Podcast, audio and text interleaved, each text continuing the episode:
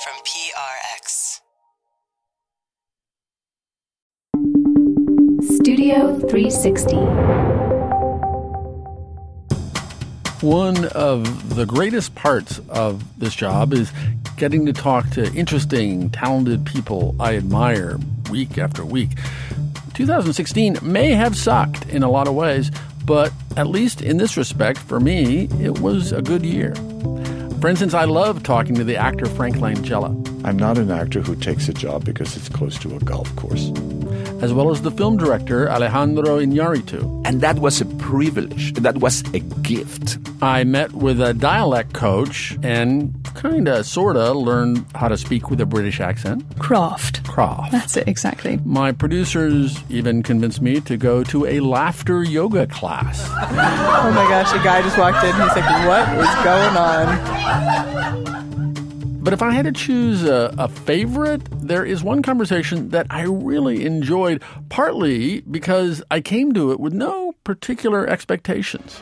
There's no business like show business, like no business I know. I didn't grow up being a real musical theater guy, but as I sort of learned about it, I met Jack Viertel, who is a prolific hands-on producer of major Broadway shows, including Hairspray, one of the shows I really loved, and Kinky Boots. And this year, he published a book called The Secret Life of the American Musical, How Broadway Shows Are Built. So I asked Jack to come in and give me a kind of master class in this genre. It turns out that way before he became a world-class critic, historian, dramaturge, producer, Jack Viertel was a Broadway superfan. I was 5 years old, and my grandmother, Daisy, and my parents took me to see Peter Pan at the Winter Garden with Mary Martin. Bid me goodbye, I'm the end of the first act of that show, where they all fly out the window to Neverland and the curtain falls on the last note of music, is one of the greatest things that's ever happened to me. Follow all the arrows, I'm about to disappear. I'm flying.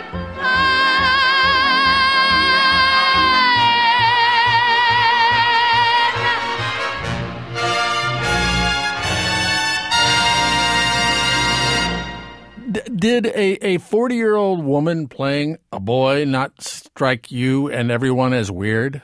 You know, it didn't strike me as weird. I don't remember too much about being 5 and 7/8 years old, but yeah. I do remember my parents telling me that I would be able to see the wires, that they weren't really going to fly. And I think they wanted to keep me from, disappointment.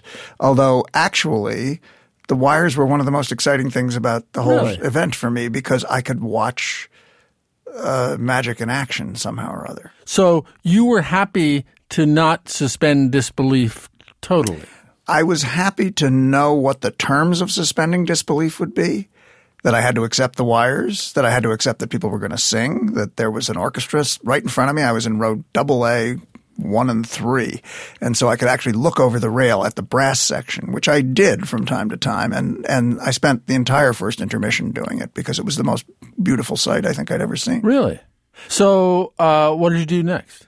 Actually, next is an interesting question. I spent the next month or so after I had gone home and told my friends at school the next morning that I would make them all fly at my 6th birthday party in a frantic fear of what would happen when they came over and I didn't know how to make them fly. You little liar. I was a little liar, and I actually sort of went out and pretended to be building a flying machine in the backyard so that I could help, but I knew that it wasn't really going to make them fly.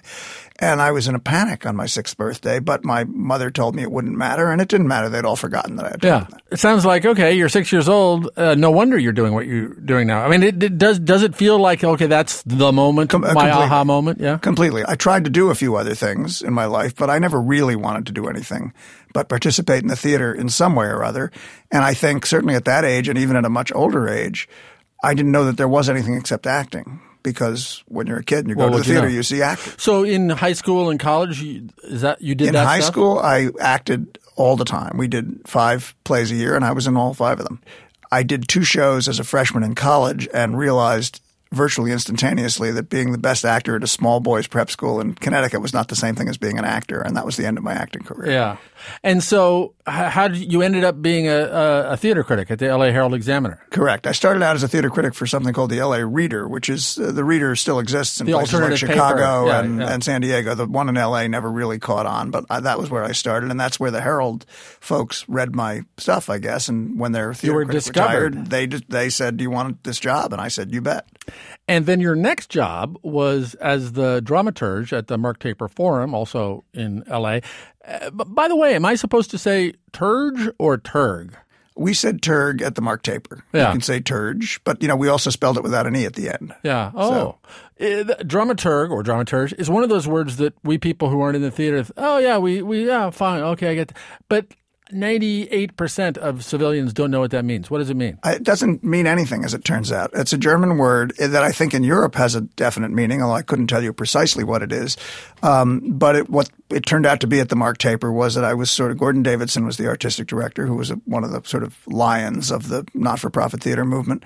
I ghost wrote his program notes. I did research when we did plays and put up pictures on the rehearsal room wall of what Hedda Gobbler's life was likely to have really been like in 1890, whatever it was. And I worked with playwrights on emerging work, trying to help them sort out things that still needed sorting out, which was really the part of it that was most useful to me. So you're like an editor-coach. Kind of, yes. Yeah. You have written this fascinating, entertaining book that is sort of like the decoder book, blueprint book for the musical, how they really work. And now I've seen one musical since I read it, and it did make me watch it in a different way. So let's go through this masterclass. The overture was in the old days the instrumental beginning of the show. Then the opening number. Break down the important component parts of a great opening number. Michael Blakemore, the director, had this wonderful thing that he said once at a dinner party that I was at, which is the minute the curtain goes up, the audience is in trouble. And what he meant by that was that you don't really know where to look or what you're looking at. And of course, scenery helps tell you where we are. But a great opening number, I think, typically doesn't delve into the plot of the show quite yet, but sets a tone, introduces you to what the world of the piece is, when the piece is happening. And it should do all of that work, you know, in an unexpected way that makes you want to get on the ride and find out where it's going to happen. There are no rules yet in the show. Right. But by the end of it, you should pretty much know what the territory of the show is. Okay, I want to play one of your textbook opening numbers from Oklahoma in 1943. And while it's playing, explain what we're seeing on stage. There's a bright golden haze on the meadow. There's a bright golden outdoors, haze on the meadow. Very, very far from Broadway. The corn is as high as an elephant's eye. This is a cowboy who wanders on stage, whose love for the land and for his surroundings is completely unguarded. Oh, what a beautiful morning! Oh, what a beautiful day. I got a beautiful feeling, everything's going my way. Before Oklahoma, most shows started with a chorus of people on stage singing some form of, you know, welcome to the show or a pretty girl is like a melody or whatever. And Rodgers and Hammerstein, who had agreed to adapt this play that was set on a rural farm and didn't have any opportunity to bring a chorus of people on right at the beginning. And so they wrote this number for a single person to wander out on stage by himself. And nothing like that had ever been tried before. And I'm so happy to learn that and think of that because, of course, one thinks of Oklahoma and that song as so old-fashioned, so corny. And yet it was the height of modern minimalism, I guess, in 1943. It was. It really startled people. And I think it startled them with less rather than with more. And that in itself was startling because musical shows tend to be muscle-bound. You know, they want to do everything all the time. Yes. So flash forward, 1975, 30 years later, A Chorus Line, which once again reinvented the musical. When the show starts, we are in the middle of an audition for a Broadway show. From the top, a 5, 6, 7, 8. Dancers, 25 or so, are working on a routine, but they're in rehearsal clothes. This is an interesting moment because it combines a classic opening number, which is the everybody on stage opening number, and here's the location and here's the point of view of the show, with what we call an I Want song, which is the song that says, this is my ambition, I have to achieve this. God, I hope I get it. I hope I get it. How many people does he need? How many people does he need? I hope I get it. I hope I get it. How many boys, how many girls? Look at all the people. How many people does he need? How many boys, how many girls, how many people does he? I really need this job. Please, God, I need this job. I've got to get this job. So the next key component is, as you say, the I Want song, which is the main character explicitly saying, here's what I'm after. Musicals are very different than most other forms of storytelling in that they keep stopping and starting. There are songs and dances and costume changes and scenery changes. And if you don't have someone driving the story forward in a very specific way, it's hard to succeed. And so one of the things that tends to work really well in a musical is a character stepping up and saying, this is what I want. It's hard to get. I'm going to get it. I'm going to die trying if I don't get it.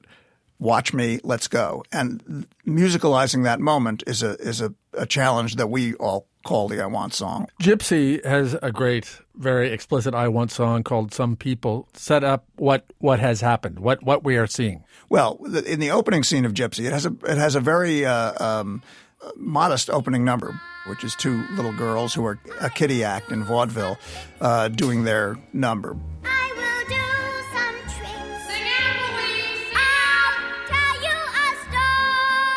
After it's over, we realize that the main character of the story seems to be the mother of these two girls and that they have no talent.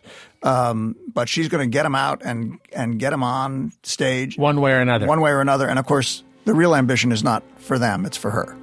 Some people can be content playing bingo and paying rent.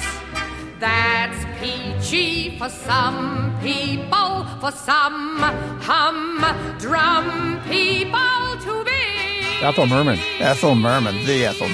But some people ain't me. I never forgave my parents for not taking me to this show. I had a dream, a wonderful dream, Papa. All about June and the Orpheum circuit. Give me a chance and I know I can work it. I had a dream. It's also a show about show business, like Chorus Line. That right. Works a lot, I guess, when it works. The show business metaphor for musicals, it gives you lots of opportunities to sing and dance that seem earned in some way or other because it's show business. So, You know, you get to watch the number in the show and the number in the show within the show. The hugely successful, maybe transformative musical right now, of course, is Hamilton. And one of the reasons is that when you look past its innovations and its newness, using hip-hop, racially counterfactual casting, it's really an old-fashioned musical. In some ways it is. It has an opening number. It has an I Want song. It has a lot of sort of typical pieces of the machine in it. And its I Want song is? It's called My Shot. I'm not going to miss my shot. I know the action in the street is exciting, but Jesus, between all the bleeding and fighting, I've been reading and writing. We need to handle our financial situation. Are we a nation of states? What's the state of our nation? I'm past patiently waiting, I'm passionately smashing every expectation, every action's an act of creation. I'm laughing in the face of casualties and sorrow. For the first time, I'm thinking past tomorrow. And I am not throwing away my shot. I am not throwing away my shot. Ayo, I'm just like my country, I'm young, scrappy, and hungry, and I'm not throwing away.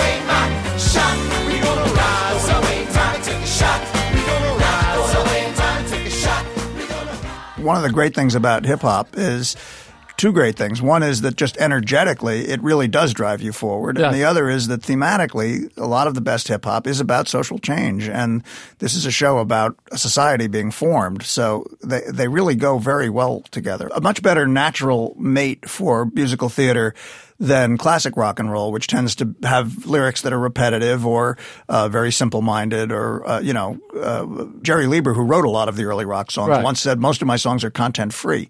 And I thought it was a great phrase. Yeah. Having read your book, I see that a great musical is like a machine or like a big old-fashioned novel, and you need the musical numbers to propel it. You need the subplots with lesser but interesting people, and then when one of those or more is totally out of whack, the whole thing falls to pieces. You write about A Funny Thing Happened on the Way to the Forum that was maybe fatally flawed, and they fixed it. Yeah, that's a show that was a disaster out of town. It wasn't. People didn't laugh at that show out of town, and it had an opening number called Love Is in the Air. It's spreading each minute throughout the whole vicinity. Step out and you're in it with all the fun involved. Who can stay uninvolved? It was a charming song about love, and it drives you crazy, and you'll never end. And this is going to be a charming evening of charm. The show doesn't have any charm. The show has mayhem. Yeah. It's a lowbrow knockabout comedy. So Stephen Sondheim and George Abbott and Hal Prince and probably the book writers as well, Larry Gelbart and Bert Shevelov, called Jerome Robbins down to wherever the show was trying out, Washington. I think it was at the National in Washington at the time. And he looked at it and said, well, you've got the wrong opening numbers. You've got to write a number about welcome to your audience. You're going to see a lowbrow farce. And so Stephen Sondheim went back and wrote Comedy Tonight, which is, a 7 or 8 minute event. Frenzy and frolic, strictly symbolic, something for everyone, a comedy tonight. And that one thing. It immediately transformed? It changed everything. Because things that weren't funny 2 hours into the show, when Love Is in the Air was the opening number, suddenly were funny. Huh. And that's really a kind of alchemy, and I think took, on Robbins's part, an understanding of what the importance is of setting up the expectations for the audience in the right way. You've worked as a dramaturg and a producer on lots and lots of musicals, including M. Butterfly and The Producers and Jelly's Last Jam. I'm fascinated by when you were wrong about something and were proven wrong. There's a number in Hairspray that Motormouth Maybelle sings toward the end with the ensemble. It's a 6/8 gospel classic. I know gospel. Where I've been. Yes, I know where I've been, and it replaced a number called Step On Up, which was a much hotter number, much jazzier number. And I really felt it was not right to stop this show in its tracks, which is basically a campy comedy with a political edge to it. Yeah, to have this whole civil rights aria. To have this whole little, quite somber civil rights moment. I was 100% wrong. I mean, it wasn't that I was afraid of the politics of it, because the whole show is political. Right. But the composer and lyricist, Mark Shaman and Scott Whitman, and the director, Jack O'Brien, and the various book writers really wanted to stop and just pause. And I thought, we'll never recover from this. How will we ever? You're the boss. How did they beat you down? I wasn't the boss. I was the dramaturg. When I saw it up on its feet, I thought, well, that was stupid. I mean, obviously, it was a great, great idea. I know where I've been. Oh, yeah. When we land, I'll give thanks to my God, 'cause I know where I've been.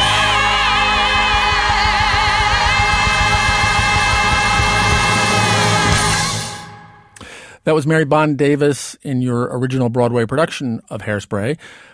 A musical like that is in sharp contrast to Stephen Sondheim, who's a genius with his own brand of musicals, complicated lyrically, musically, philosophically.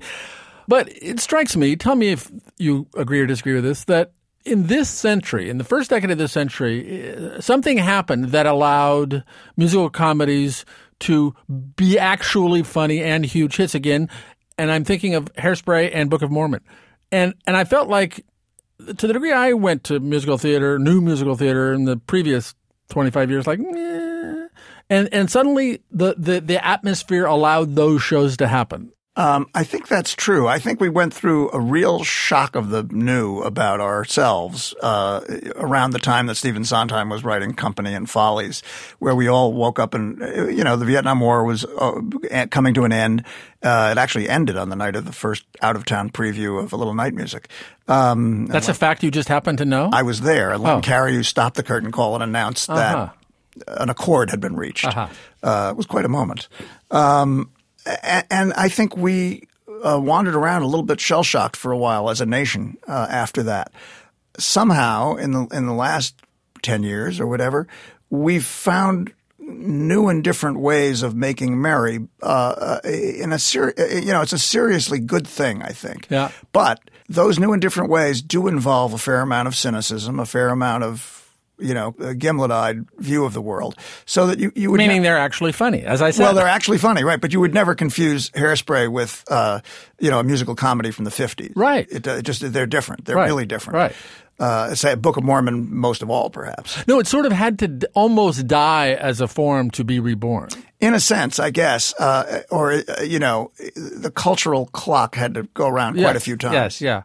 So your family has been in theater to lesser or greater degrees for generations, starting with your grandpa. My grandfather had a building business. He built a couple of Broadway theaters, and he built theaters all around the country. This is in the teens and 20s? This was in the 20s, probably. Yeah. The Broadway theaters were both built in the 20s. And then my father, who eventually went into business with him and was in that business for a long time, wrote a play his senior year in college, which was produced on Broadway in 1937, the year after he wrote it, that ran at the theater where Hamilton is now. So Proudly We Hail? Called So Proudly We Hail. Now Hamilton has already outrun my father's. Well, didn't it run like weeks? It was 2 weeks, bomb, right? 2 weeks, yes.